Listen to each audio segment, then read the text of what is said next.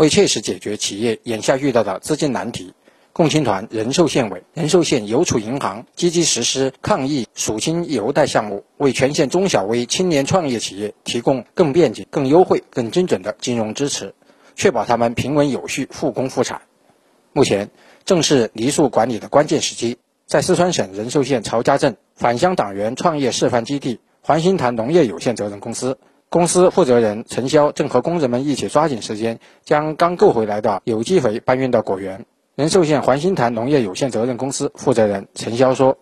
现在正是我们曹家岭六月蟹施肥的关键时刻。前段时间由于资金问题，未能及时的买回有机化肥，仁寿县委的干部了解到我们的相关情况以后，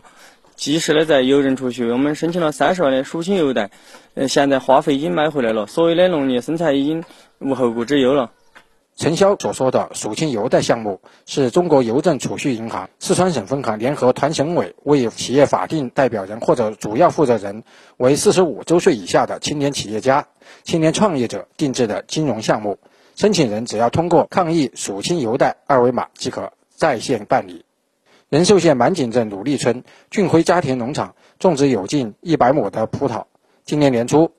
农场主谭俊辉本打算筹措资金，对葡萄园的滴管和避雨设施进行建设。由于受疫情影响，农场资金周转较为困难。在他最需要资金支持的时候，共青团仁寿县委、仁寿县邮储银行为他送来了抗疫赎清邮贷，解了他的燃眉之急。仁寿县满井镇鲁立村俊辉家庭农场，谭俊辉说：“我们农场在这基础设施建设正筹资金的时候，由由团县委。”帮我们帮助我们申请到了呃呃输清邮贷这个项目，然后由于我们农场的地管啊建设和避雨设施建设，现在我们地管已经建设好了，然后呃避雨设施材料回来了，正在建设当中。我们避雨设施建设也建建好以后，然后农药用得更少了，我们葡萄品质会呃品质会更高，然后经济效益就会更好。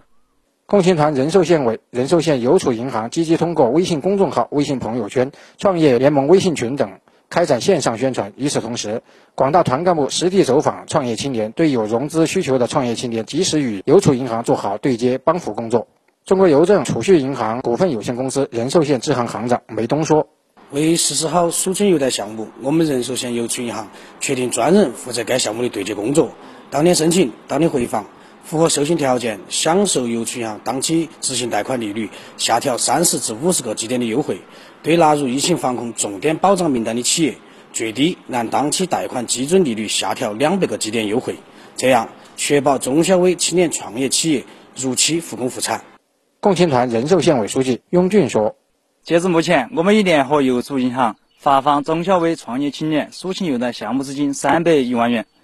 下一步，我们还将加大支持力度。”对符合条件的创业青年，陆续发放项目资金四百余万元，让青年创业就业有更广阔的舞台。新华社记者杨华、刘海，四川人寿报道。